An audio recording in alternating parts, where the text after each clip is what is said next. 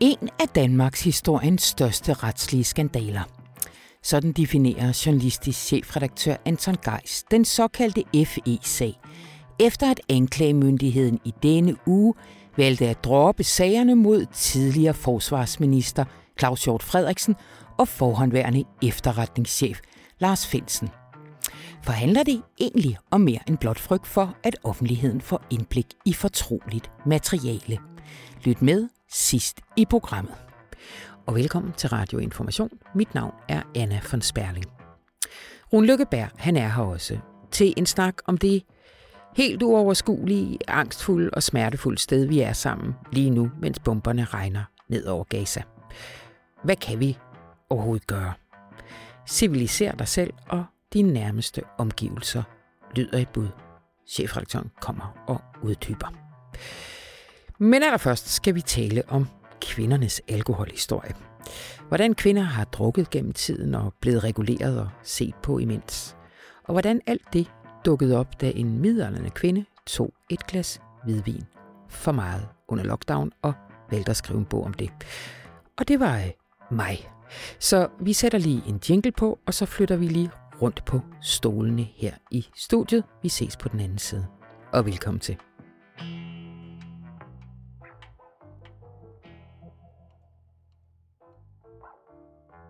Hej Anna. Goddag, Johanne.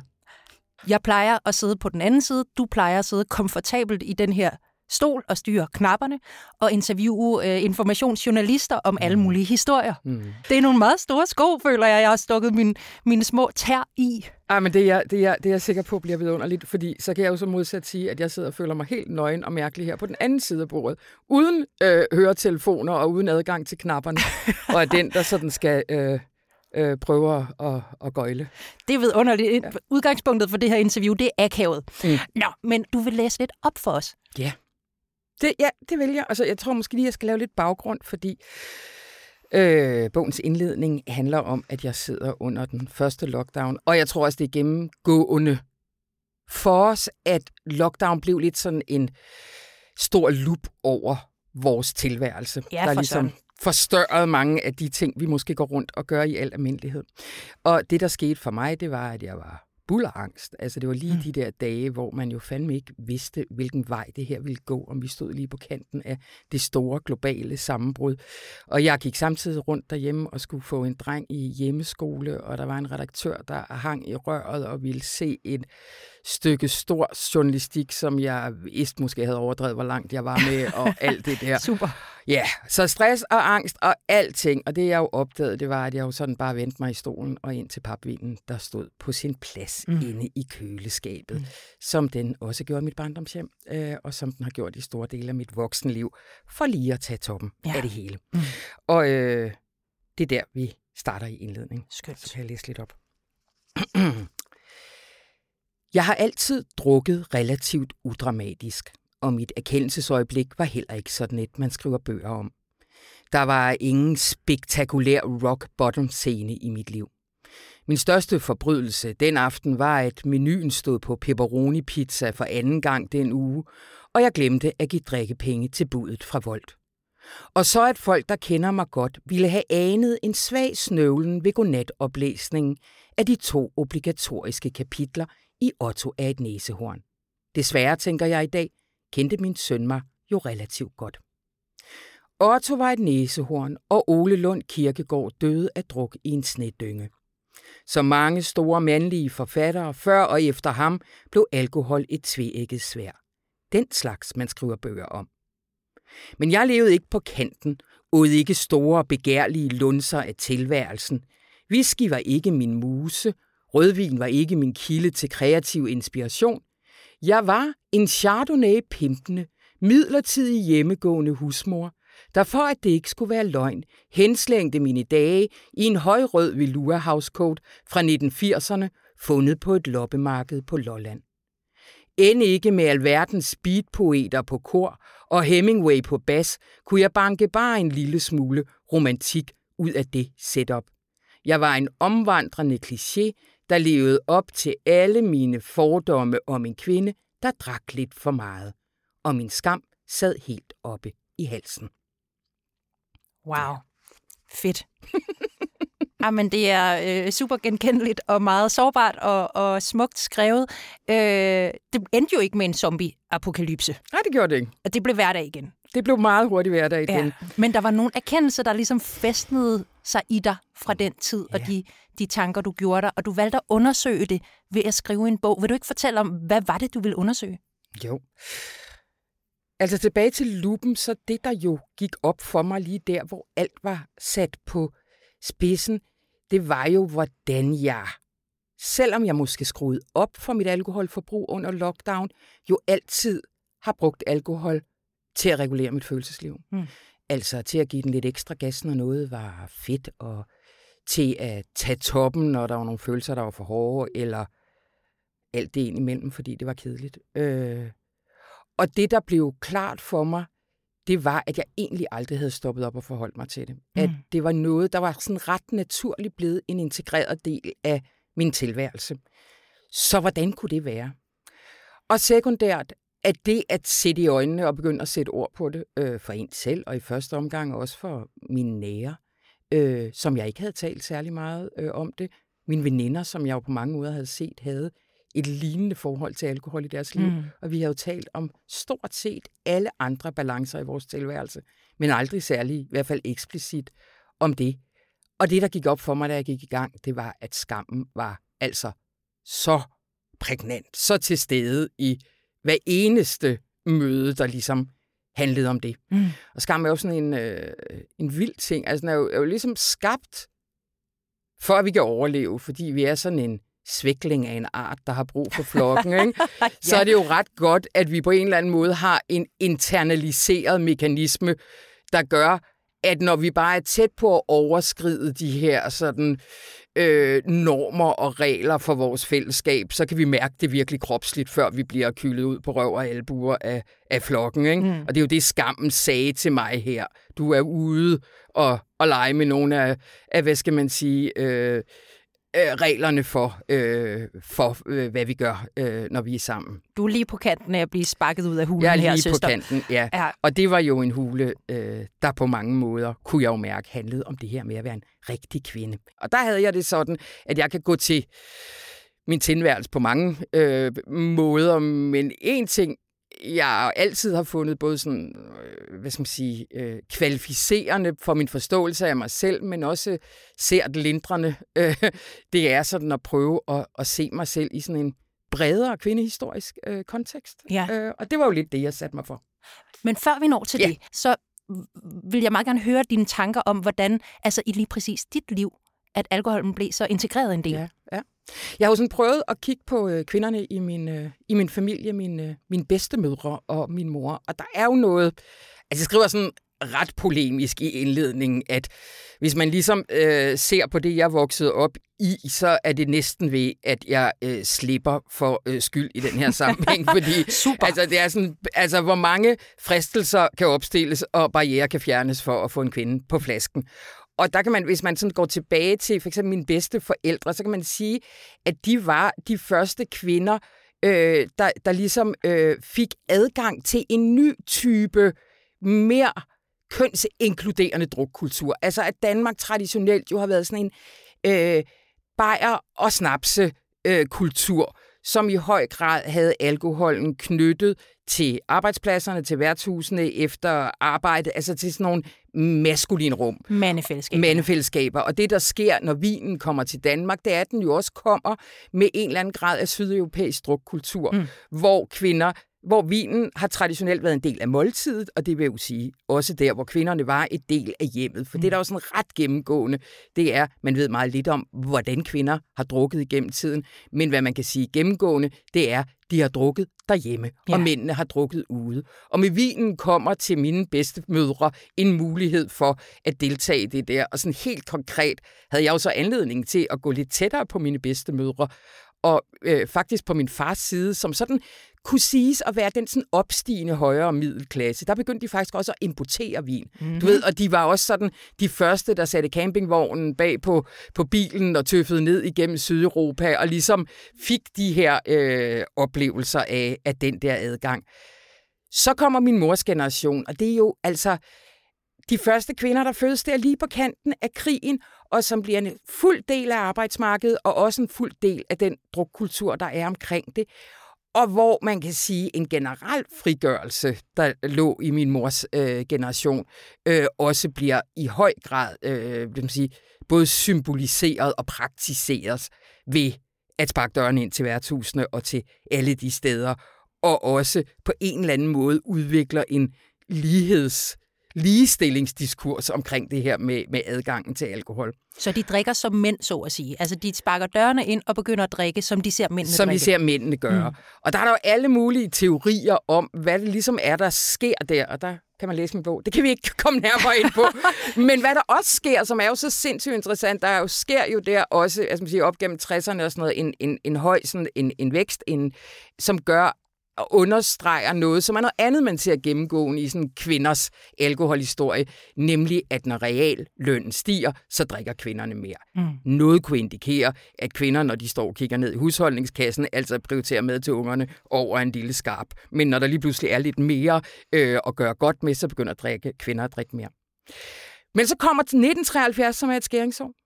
Og hvor du er født. Hvor jeg bliver født, men også hvor vi jo altså øh, bliver medlem af EF, og vinen bliver billig, vælter ind over grænsen. Vi bliver de største importører af Rioja-vin, for eksempel. Sådan. Som rigtig mange af min generation kan huske, at de voksne høvlede i utrolig store mængder. Den med tyren. Øh, og den med tyren, som jo er et virkelig uh, interessant kapitel for sig, også som markedsføring, der lige pludselig også retter sig mod børnene mm. og kvinderne, som lige pludselig er det ferie hver dag, som på Mallorca. Men, men det der jo også sker sådan helt, og der er det jo altså hele tiden også at have den der økonomiske historie sideløbende. Der sker jo det, at vi harmoniserer punktafgifterne, lige pludselig angst for, at vi vælter ned over grænserne og sådan noget, så lige pludselig bliver øh, det jo tæskebilligt. Mm. Og der er der jo nogle forskere, altså der er blandt andet Sissel Eriksen, som en af de eneste i Danmark, historikere, der har beskæftiget sig med kvinder og alkohol i Danmark, der peger på, at den her forestilling, vi har om, at vi har drukket i en eller anden lige linje fra vikingerne, altså med vores fordrukne konger og almuen, der har støttet op, og sådan har danskerne altid drukket. Sådan ser det jo ikke ud. Vi har jo haft et enormt fluktuerende alkoholforbrug øh, over Danmarks historie. Altså blandt andet bliver der jo i 1917 lavet sådan en stor reform, der pålægger virkelig voldsomme afgifter på blandt andet snaps, hvor alkoholforbruget styrtdykker, mm. og vi holder op med at drikke snaps og begynder at drikke øl i stedet for og sådan noget. Altså, men det, der jo sker med, i 73, det er fra dag af, der eksploderer det jo. Og det er jo så den bølge, jeg kommer med på. Og så op i 90'erne, hvor der sker en generel liberalisering også af nattelivet, og en femininisering af nattelivet. Mm. Det var jo lige pludselig der, jeg er lidt ældre end dig, Johanne, men hvor man lige pludselig kunne sådan noget gratis adgang for kvinder, øh, happy hour yes. for kvinder, alt det der, som jo både var sådan noget, hvis der er kvinder, kommer mænd, men jo også var et nyt blik på den kvindelige forbruger. Øh, et hul i markedet. Et hul i markedet, og kulturen støtter op mm. om det. Lige pludselig har vi fra Sex and the City til Absolute Fabulous sådan nogle billeder af kvinder, der drikker og dyrker fællesskaber omkring det og sådan noget. Så det er sådan, det er den perfekte storm, jeg i hvert fald øh, får skrevet mig selv ind i. Øh, det ved jeg ikke, om der er mange andre generationer, der kunne gøre, men øh, det føles rart ikke at være helt alene. Jo. Man, kan, man kan i hvert fald sige, at du skriver på et tidspunkt meget rammende, at du er ung på det rette sted på det rette tidspunkt, hvis målet er at få en skid på. Ja, det må man sige. Godt, okay, så vi har ligesom etableret, du er, du er barnebarn af, øh, du er barnebarn af en, af en brygger, ja. og du er barnebarn af en vinimportør, ja. og du er også barnebarn af en øh, værtshus øh, bartender. En bartender, ja. ja. Så du min ligesom... mormor Mums, hun, øh, hun rykkede til Aarhus øh, i 70'erne og var bartender på øh, studenteroprørernes øh, favoritvandingshul, æsken, der lå der. Og så stod hun med al sin autentiske arbejderklasse baggrund der og øh, mindede om, at ikke alle over 30 var nogen idioter. Jamen, det, er jo, ja. det, kan jo ikke blive meget mere druklegendarisk, vel? Det er jo sådan nærmest druk-aristokratisk, ikke? Ja, jo tak, jo tak. Godt, så vi har lige etableret, hvordan alkoholen bliver en del af dit liv. Mm. Men du går jo også, som du selv siger, i din undersøgelse videre og prøver at se på, hvorfor er det, den her skam manifesterer sig, når man lige pludselig begynder at se på sig selv mm. som drikkende kvinde. Yeah. Vil du ikke fortælle lidt om, fordi du har jo været langt tilbage i arkiverne, du er jo helt tilbage til altså den industrielle revolution. Ja, ja, ja. Jeg vil også en tur ned ved grækerne. Du har ret, du har jo og været romerne. Ja. det er tidløst. ja. Eller tidsspændet er stort. Ja, og det er jo sådan lidt en, altså, øh, jeg har bredt defineret det som sådan nogle, øh, måske lidt arbitrære, men nogle nedslag i den vestlige kulturhistorie, hvor man kan sige, der sker sådan noget lidt nyt i forhold til synet på øh, kvinder og alkohol.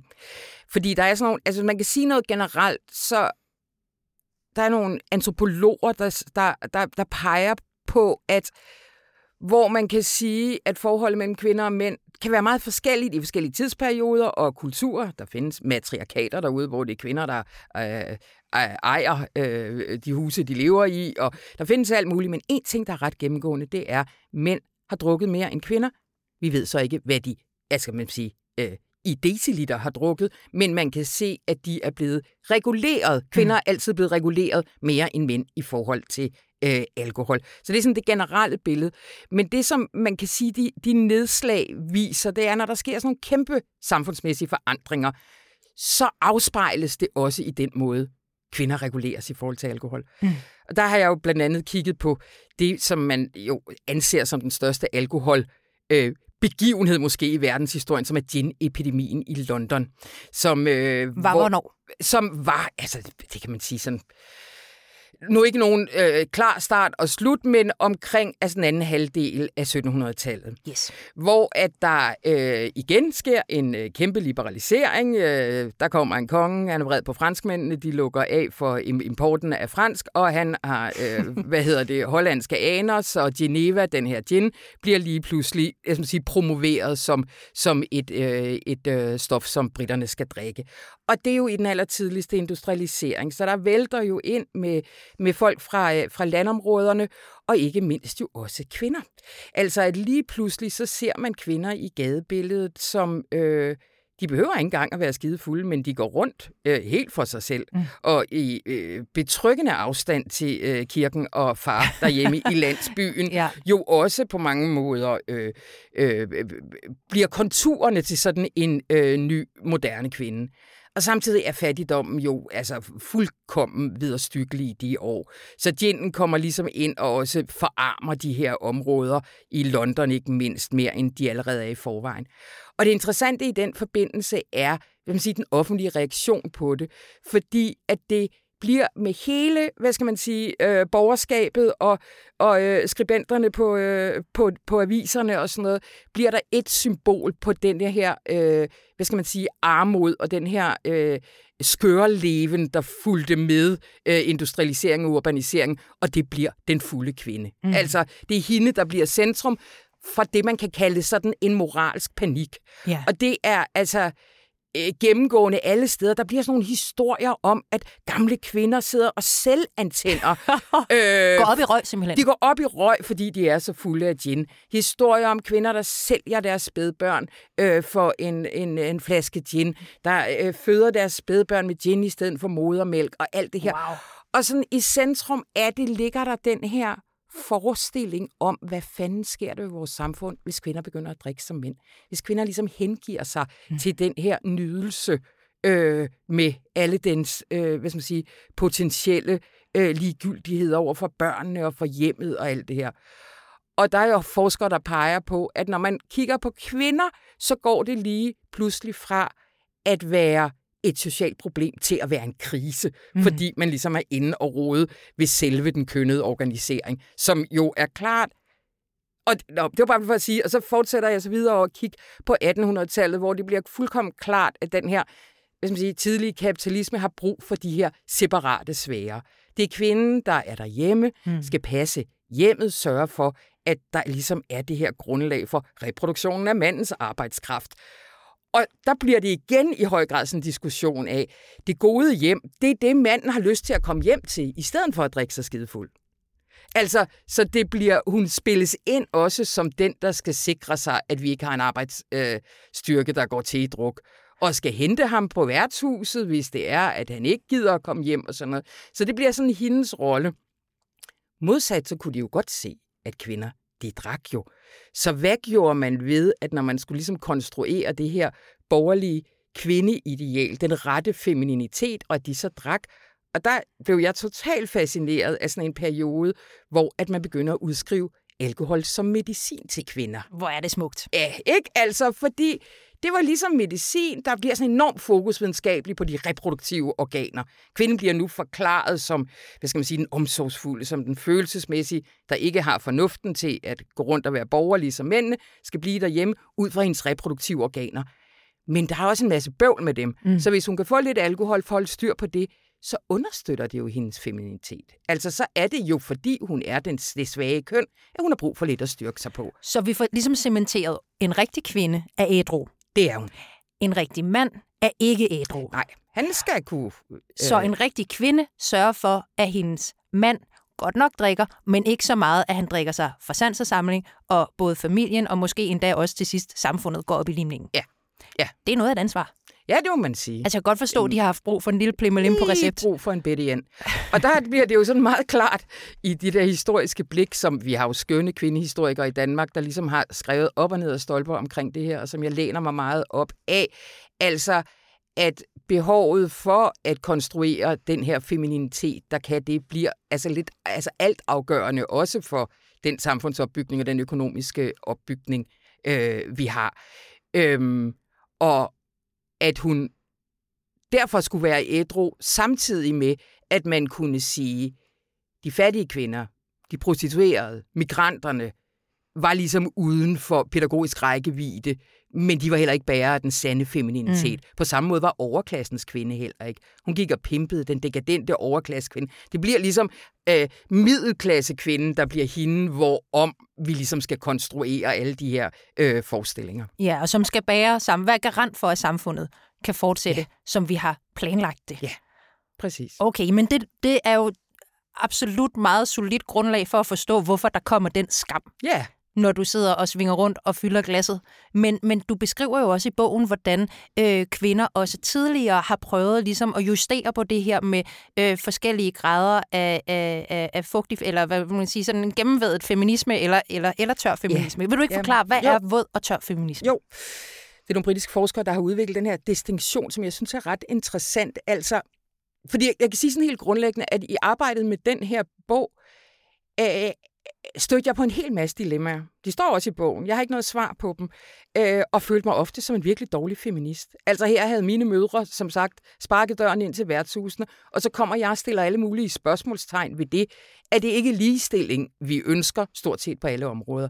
Og det er jo på en det er, hvad man kan sige, sådan er grundlaget for den våde feminisme, øh, som man kan sige historisk for eksempel repræsenteres af den sådan, kultur-ungdomsbevægelse, vi kender som flapperne fra USA, og som havde sådan en oplevelse, som meget kendt, Zelda Fitzgerald for eksempel, Scott Fitzgeralds øh, kæreste og kone, øh, var sådan et, et, et eksempel på det, som ligesom øh, smed kjolerne, der mm. fremhævede kvindernes former og derfor forskellene, øh, klædte sig androgynt og i tennistøj, begyndte at køre biler og begyndte at matche mændene øh, øh, på, på, på barne, på The Speakeasies, øh, på smugbarne og sådan noget. Det er sådan den ene gamle repræsentant for det, men jo helt klart også det, man ser med øh, hvad skal man sige, den bølge af feminisme, som, som jeg også repræsenterer, da jeg i 90'erne ligesom indtager nattelivet med den klare overbevisning om, det er min ret at matche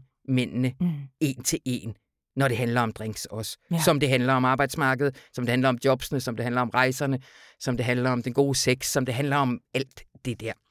Øh, på den anden side har vi det, man kan kalde den tørre feminisme, som man kan sige har sin tidlige eksponent i sådan afholdsbevægelsen, som i, i sin tidlige, særligt sådan amerikanske udgave, jo i høj grad egentlig overhovedet ikke sandsynligvis aldrig ville definere sig selv som feministisk, forstået sådan, at de jo i høj grad overtog det, jeg beskrev før om kvindens rolle i forhold til manden, som hendes rolle at holde ham ædru. Mm. Så de havde jo en fokus på øh, kvinders udsathed i et voldeligt forhold.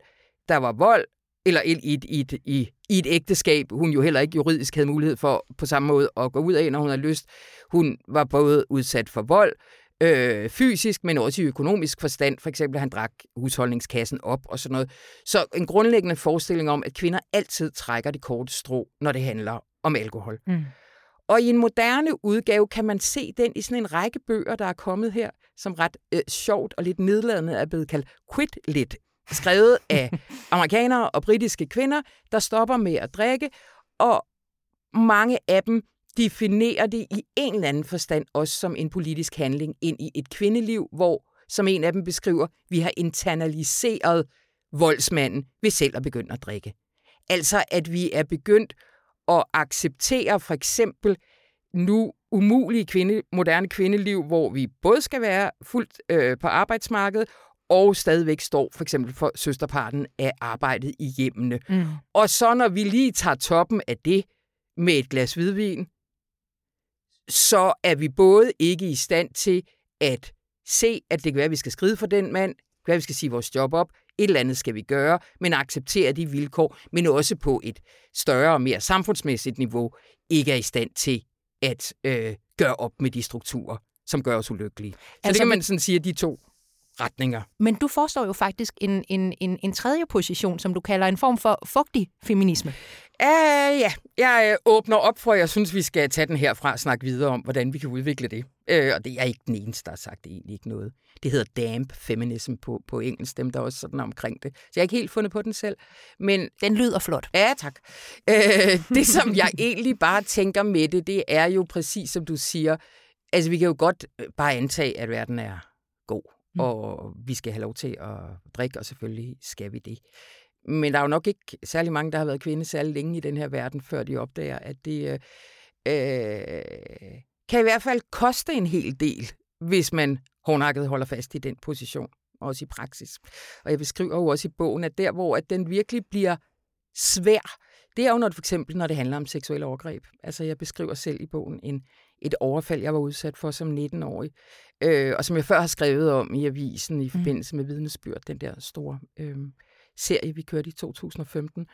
Øh, men hvor jeg jo godt kunne se, når jeg genbesøgte den nu, øh, historien, og, og oplevede noget skam her 30 år øh, på afstand, så var det ikke sådan noget skam over, at jeg var blevet forulempet, eller skam over, at jeg ikke kæmpede imod, eller alt det der, man kunne antage. Så det eneste overlevende skam handlede om, at jeg havde været væltende beruset. Jeg var så skidefuld, da det skete. Ja. Altså, og at den skam kan overvintre øh, øh, i mig efter så mange år, uden at jeg har berørt det. Altså mm. vil jeg jo så bare sige på fuldstændig så personligt og her anekdotisk niveau, kunne måske pege på, at vi altså måske også gør de kvinder, der ender med at øh, være udsat for et overgreb, en bjørntjeneste, hvis vi ikke tør berøre det.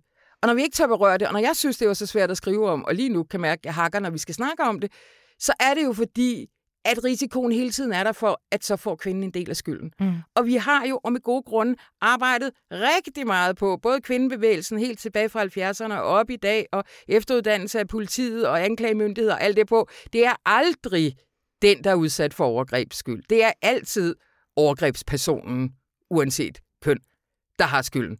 Men det ændrer jo ikke på skammen. Mm. Altså, så vi må på en eller anden måde finde et rum, hvor vi tør at snakke om det. Og det synes jeg var så vild en oplevelse, da jeg læste din bog. Det var det der med, at jeg sidder også lidt uroligt i stolen mm. nu, mhm. for det føles meget øh, øh, svært ligesom at gå ind på den tanke, fordi man føler, at man knægter en sådan en eller anden form for søjle, man har stået og, og, og holdt i, i alle øh, stormværende debatter, der har været om, hvem har skyld for hvad, og yeah. er det okay med miniskørt, og var hun fuld, og hvad betyder Præcis. det så, og så videre. Men den er enormt tankevækkende, din bog, fordi den giver rum for de der meget sådan svære tanker og svære steder, man også skal hen for mm. at finde ud af, hvad vi gør med mm. skam, mm. der følger med kvinder, mm. der drikker. Mm. Mm. Det er godt. Det er jeg glad for. Det er en vidunderlig bog, Anna. Tak, fordi du har skrevet den. Og tak, fordi jeg fik lov til at, at, at sidde med mine tærne stukket ned i dine sko i dag. Ah, men tak, fordi du gjorde det så godt. Tusind tak, Johanna. Hej.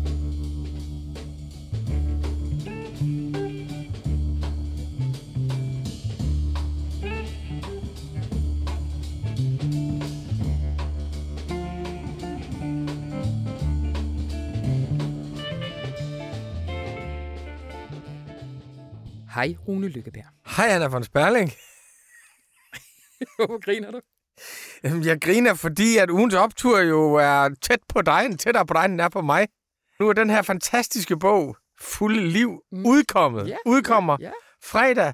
Fantastisk anmeldelse i Dagbladet Information af Anne-Sophie Allarp, mm. som jeg faktisk synes er skrevet med sådan en stor, lige på og hårdt ærlighed, men også med forståelse for alkoholens brutalitet. Yeah. Så kæmpe optur, Anna. Ja, og så er det nok. Fordi vi har også lige talt om det, og nu skal du komme... Øh, du, behøver, du behøver ikke at øh, have en optur i den her uge, for jeg synes, det er sådan nogle nederen tider, så du, du, må, du må få lov til egentlig at jamme lidt frit. Hvad har du på hjertet, Rune Lykkeberg? Nå, nej, men jeg, altså, det vi ellers har på hjertet, det er jo den fuldstændig redselsfulde fornemmelse af, at vi er vidner til en humanitær katastrofe. Ja. Alle kan se det, alle følger det dag for dag. I et eller andet omfang ved vi godt, hvad det er, der sker. Jeg ved godt, der er usikkerhed om tabstallene, og det er ligegyldigt, om det er WHO, om det er øh, læger uden grænser, om det er Guterres, eller hvem det er, så er det en katastrofe, vi er vidner til, og det er tusinder og tusinder, der bliver slået ihjel. Det er tusinder af børn. Det er tusinder af børn, som, som dør. Vi er vidne til en produktion af flygtninge. Er der noget, den her verden har det svært med? Så er det flygtninge fra Mellemøsten. Altså, jeg oplever ikke, at... Jeg har ikke hørt den europæiske regering, der siger, flygtninge fra Mellemøsten, juhu, lad os få nogle, nogle, nogle flere af dem. Så vi ser med åbne øjne på produktionen af 100.000 af flygtninge og palæstinensernes palæstinensernes øh, traume er jo, altså, er, er jo nakbar.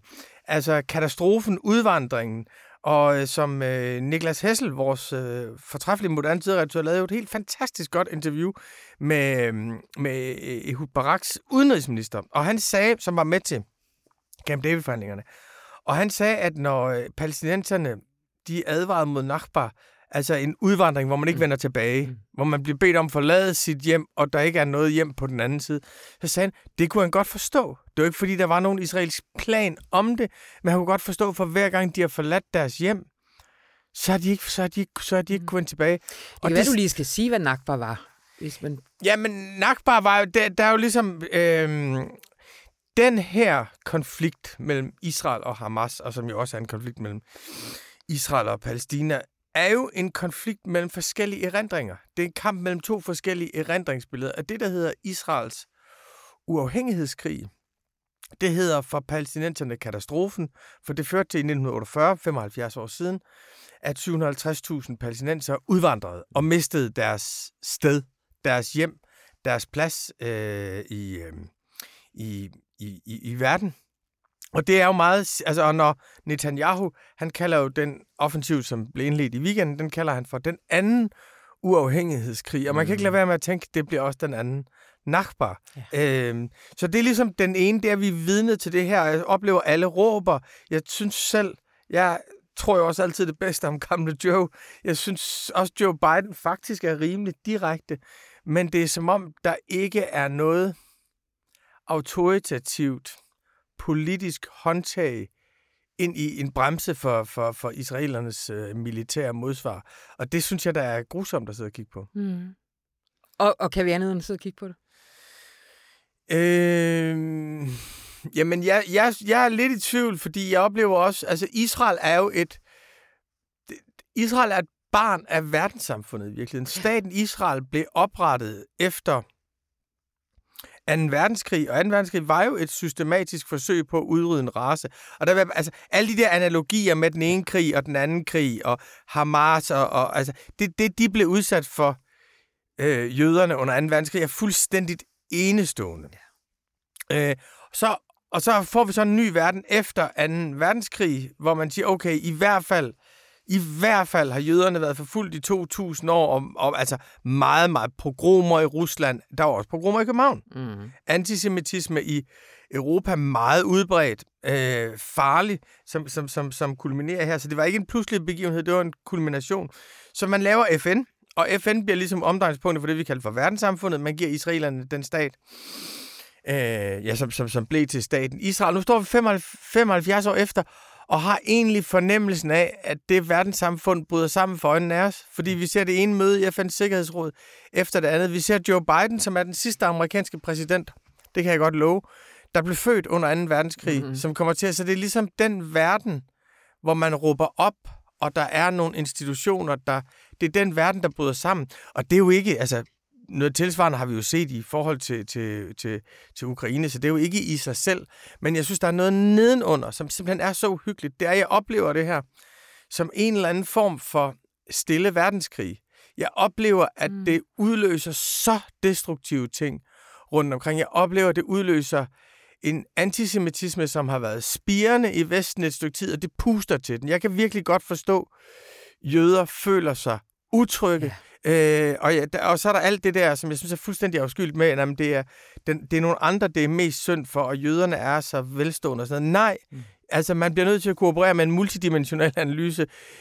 Altså, der er 2,4 millioner jøder i USA.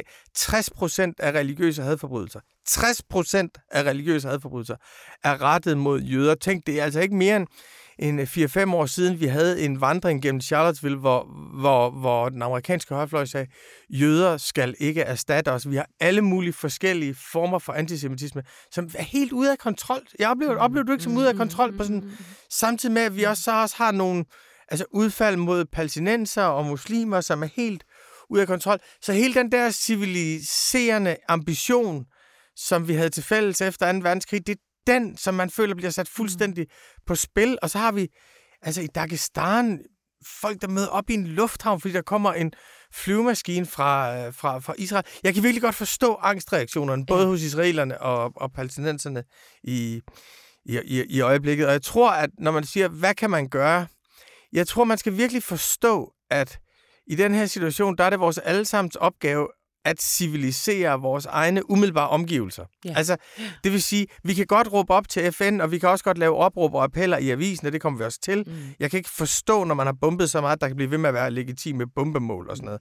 Men, men jeg synes også, at vi må sige, det er ligesom vores kulturs dæmoner, som bliver sluppet løs her. Jeg synes virkelig, det er uhyggeligt. Så civiliser dine egne. Altså mm. kritiser dine egne. Se uh, anti, eller islamofobien omkring dig. Se antisemitisme omkring det. Adresser det. Diskuter det. Altså, fordi det her er jo... Der var en, der engang sagde, hvorfor er det, at, det er, hvorfor er det, at alle konflikter altid vender tilbage til Israel og Palæstina? Det var der, det hele startede. Det er der, vores religioner kommer fra. Det var der, FN startede. Det var der, 2. verdenskrig sluttede. Altså, og, og det har så mange tråde ud i vores eget samfund og puster til så meget, der er så ubehageligt i vores eget samfund. Og der er så meget smerte i øjeblikket, og så meget vrede, som jeg fuldstændig godt forstår. Så civiliser dine egne omgivelser. Udfordre dem. Og husk mm. på, på den ene side, at det er rigtig godt, at vi er blevet enige om ytringsfrihed. Det er rigtig godt lige nu, at der er faktisk mm. enighed om ytringsfrihed. Men husk på, at der er også nogle ting, som vi er enige om, ikke går. Tusind tak, Rune Lykkeberg.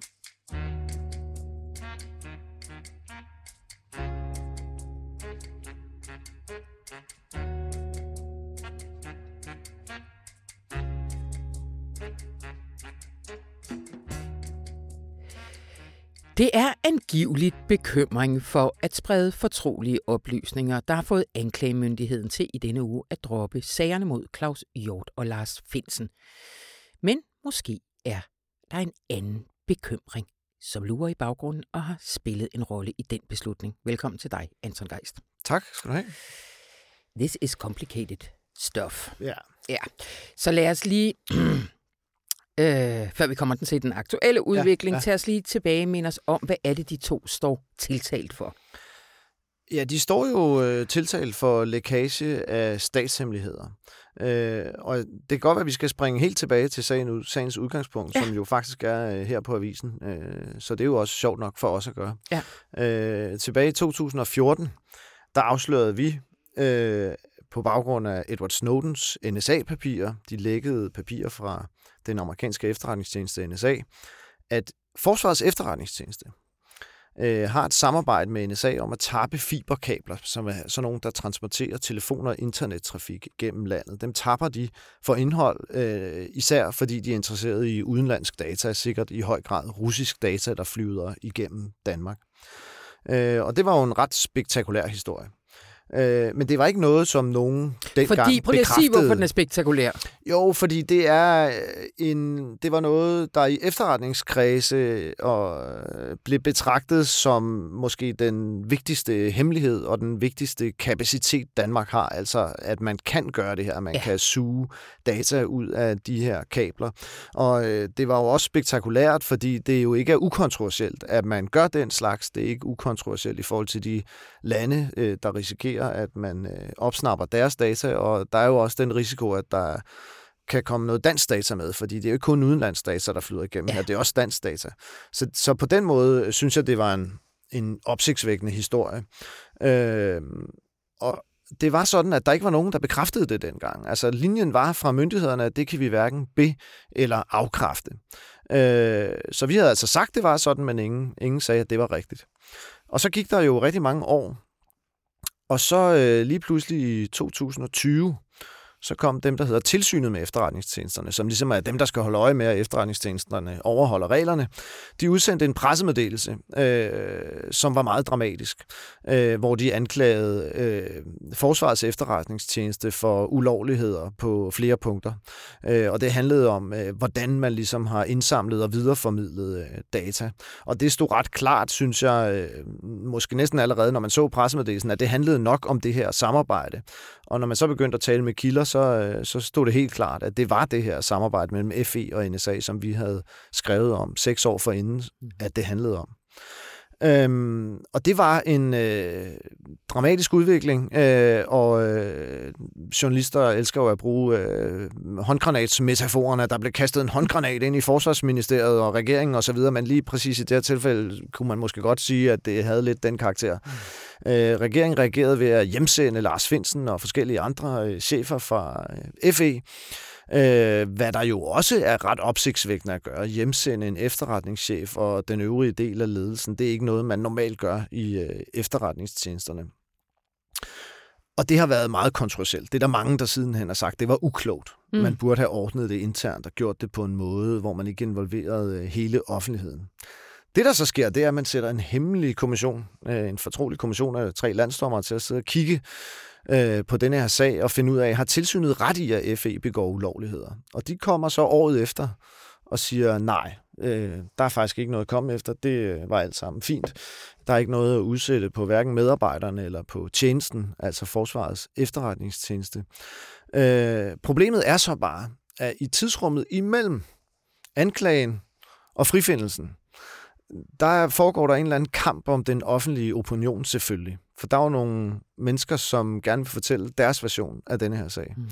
Og der begynder der så, altså det begynder virkelig at pisse ud af efterretningstjenesterne øh, med, øh, med meget fortrolige oplysninger om det her samarbejde. Alle de oplysninger, som vi ikke kunne få ud dengang, eller øh, ingen vil jo bekræfte eksistensen mm. af det her samarbejde mm. dengang. Det, det er der pludselig en del, der gør anonymt øh, til forskellige medier. Øh, og det er jo så her, hvor øh, det går over til at blive en lækagesag. Ja. Øh, og øh, hvis man skal tro anklagemyndigheden, så er Lars Finsen jo en af dem, der øh, gerne vil fortælle sin version af sagen. Øh, men det er jo, skal vi jo virkelig huske, ikke noget, han er dømt for. Nu er sagen Nej. imod ham jo lagt ned. Men det er, hvis man skulle tro, anklagemyndighedens anklage imod ham. Og siden er det, at Claus Hjort går i fjernsynet og faktisk øh, mere eller mindre bekræfter, øh, det her samarbejde. Han har været forsvarsminister, og som forsvarsminister, der har du indsigt i det her. Det, det er noget af det første, du bliver orienteret om, når du tiltræder som forsvarsminister, at det her samarbejde altså findes. Og han bekræfter så i forskellige medier, og især i Libert på TV2, at det her samarbejde findes. Der er han jo ikke længere forsvarsminister. Han har ikke nogen officiel instans, kan man sige, men han bekræfter det. Ja. Og det er så baggrunden for, at de her her, øh, de bliver tiltalt ja. for lækage af statshemmeligheder. Og så er det jo så, øh, der begynder sagen imod dem. Så, så tror jeg, vi er ved at være oppe i omkring nutiden. oppe i nutiden. Ja, så. Og altså, som du beskriver, så er det virkelig øh, kontroversielt og opsigtsvækkende at øh, rejse den her tiltag. Så man må antage, at anklagemyndigheden har været ret sikker på at vinde den her sag. Mm. Så hvordan forklarer de så, at de i den her uge så indstiller til øh, justitsminister Peter Humlegård, at han skal lægge sagen ned? Ja, Øh, det er jo ikke øh, helt let i virkeligheden. Altså, der, der, det, det er der blevet tænkt rigtig meget over, det er klart. Det har nogle dygtige jurister øh, vendt og drejet, hvordan fanden gør vi lige det her? Fordi du har jo helt ret i, at øh, man rejser ikke en sag imod øh, en efterretningschef og en forhåndværende forsvarsminister og for øvrigt også finansminister, øh, hvis ikke man er meget sikker på, at øh, man har en rigtig god sag. Mm, mm. Så det er træls at skulle lægge den ned, det er det virkelig. Øh, deres argument er, at øh, højesteret har, er, er kommet med en række kendelser, som indebærer, at øh, Hjort og Finsten vil få adgang til deres øh, til anklageskriftet i sagen øh, og til øvrige papirer i sagen, og kan øh, øh, ikke engang få adgang til det. De kan også få det udleveret, og der er ikke nogen særlige krav til, hvordan de skal opbevare det. Og højesteret har også slået fast, at der skal være øh, offentlig adgang til retssagerne som udgangspunkt. Så kan det godt være, at der er noget, der skal foregå bag lukkede døre, men altså man opretholder ligesom princippet om det, der hedder offentlighed i retsplejen i de her sager her. Og så er det så, at anklagemyndigheden siger, jamen under de omstændigheder, så er vi simpelthen ikke trygge ved, at øh, kunne fremlægge de meget fortrolige oplysninger, og især at vores efterretningstjenester ikke trygge ved at skulle fremlægge fortrolige oplysninger om det her samarbejde. Så under de omstændigheder, der kan vi øh, simpelthen ikke føre sagerne på en måde, så vi er sikre på, vi kan, eller så vi regner med at kunne vinde dem.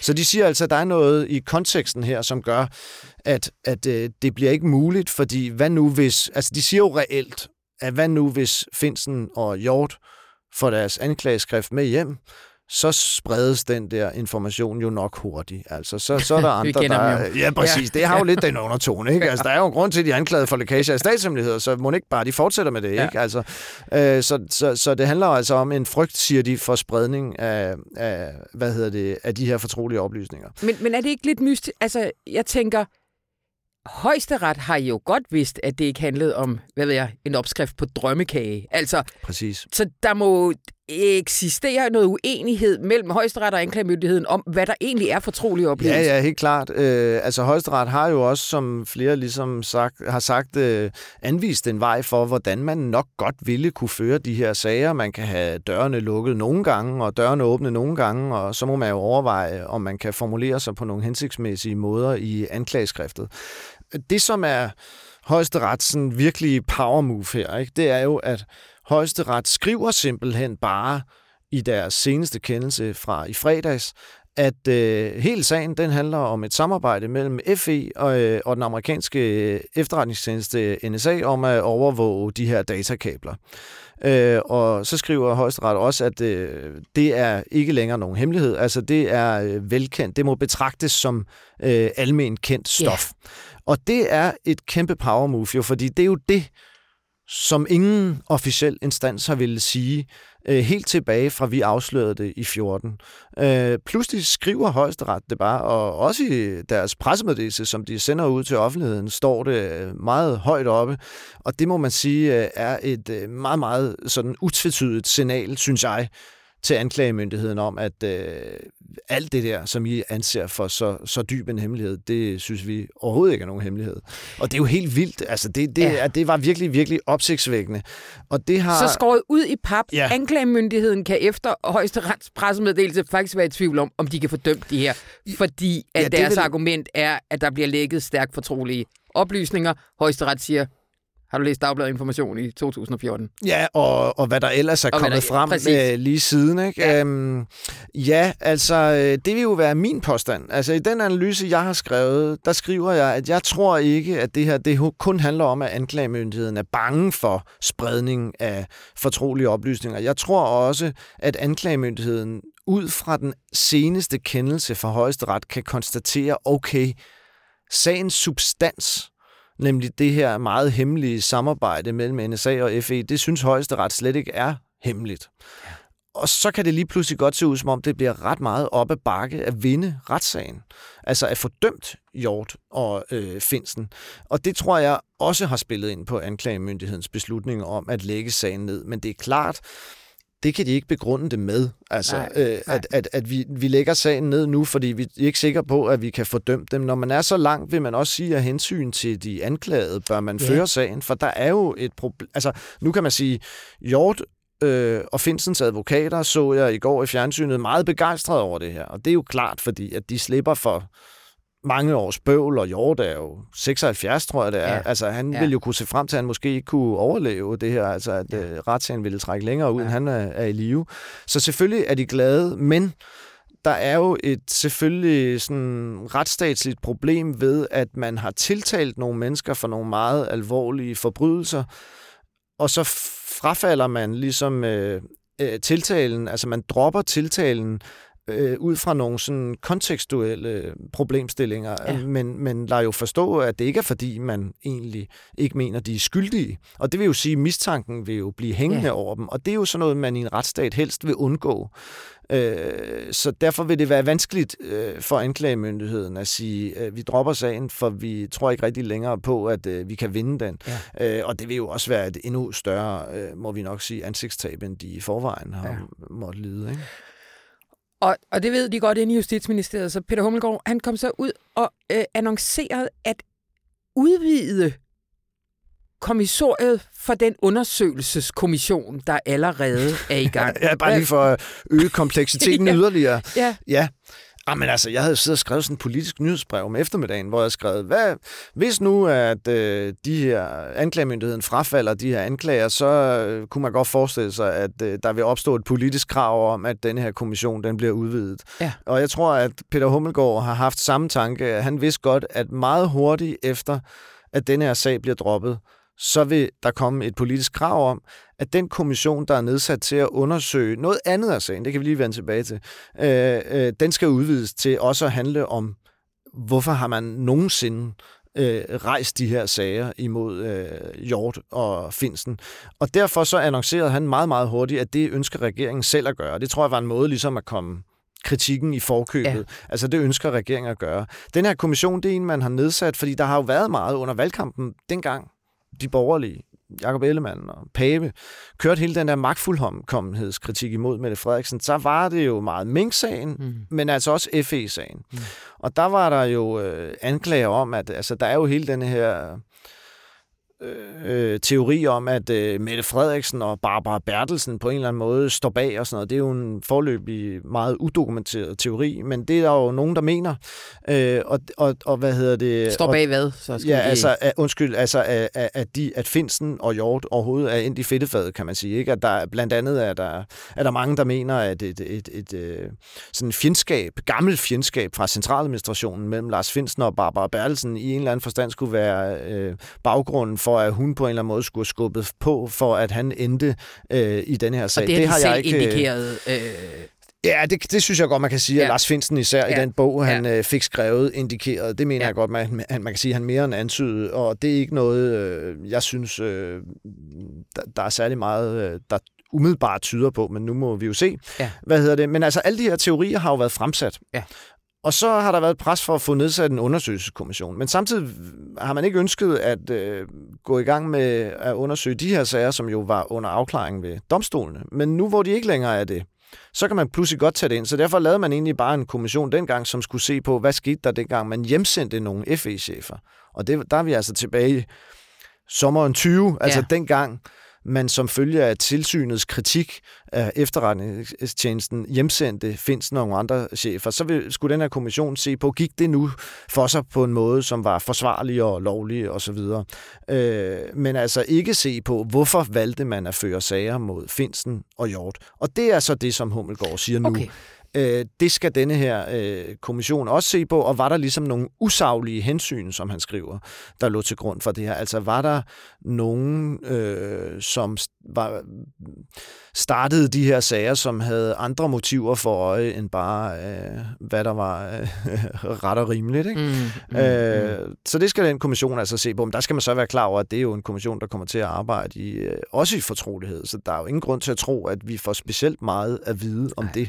Ej. Det kunne sagtens gå, ligesom det gjorde sidst, hvor FE-kommissionen bare udgav et par siders afklassificeret sådan en sammenfatning af sine konklusioner og sagde, at der var ikke noget at udsætte på FE, men vi kan jo ikke fortælle, hvorfor. Ja. Ja. Og så er der også noget med en lovændring. Vi, ja. vi har ikke, ja. ja, men det er så kompliceret jo. Ja, det er så pisse kompliceret. Jeg har lyst til at spørge dig lige her til allersidst. Altså, du skriver, at det her, det tegner sig til at blive Danmarks historiens største retslige skandale. Du har været vidne til et par stykker. Altså, hvad får der op på de navler? Ah, men fordi jeg synes, det er jo helt vildt, mand, at man, øh, at man anklager en, øh, efterretningschef. Lars Finsen, han har været chef for politiets efterretningstjeneste og for forsvarets efterretningstjeneste, og han har været departementchef i forsvarsministeriet. Altså, du, man, kan næsten ikke, man kan ikke finde en mere betroet embedsmand i Ej. kongeriget.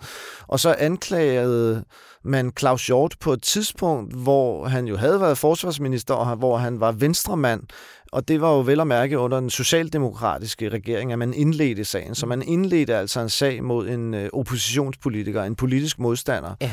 Det er jo ekstremt kontroversielt at gøre. Ja. Og det er jo øh, helt grotesk, at i sin iver efter at øh, forfølge dem for at have øh, hvad hedder det, oplyst offentligheden om fortrolige oplysninger, eller lækket fortrolige oplysninger til offentligheden om det her samarbejde mellem NSA og FE, så er anklagemyndigheden jo endt med at provokere højesteret til til sidst som den første officielle instans at gå ud og sige, det her efterretningssamarbejde, det findes faktisk. Det er sådan mm. set det, de har fået ud af det. Ikke? De, de vil retsforfølge dem for at bryde deres tavshedspligt og endte med at få det ud af det højesteret faktisk bekræftede det, som de så gerne ville holde hemmeligt, nemlig samarbejdet mellem FE og NSA. Det er jo helt absurd. Men jeg mener, det er en skandale, at man rejser de her meget, meget, meget kontroversielle og ekstremt også internationalt opsigtsvækkende sager imod Claus Hjort og Lars Finsen, og så falder det hele bare fuldstændig sammen. Og det er jo også en skandale. Øh, det må man sige, at de aldrig kan, at der aldrig kommer en retlig afklaring af det her. Altså, at de heller aldrig bliver potentielt renset. Ja. Øh, for det kunne jo være, at de vil blive renset. Det kan være, at de bliver dømt, men det kan jo også sagtens være, at de ikke vil blive dømt. Det er jo det. Ja. Godt. Det var, hvad vi nåede. Tusind tak, Anton Geist. Selv tak.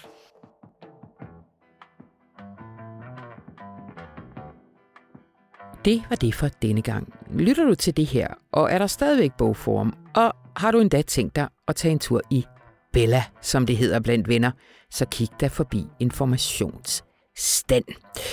Ellers må du bare have en rigtig dejlig weekend. Mit navn er Anna von Sperling. Det her det er Radio Information, og det blev klippet så fint af Rune Spare Gertsen.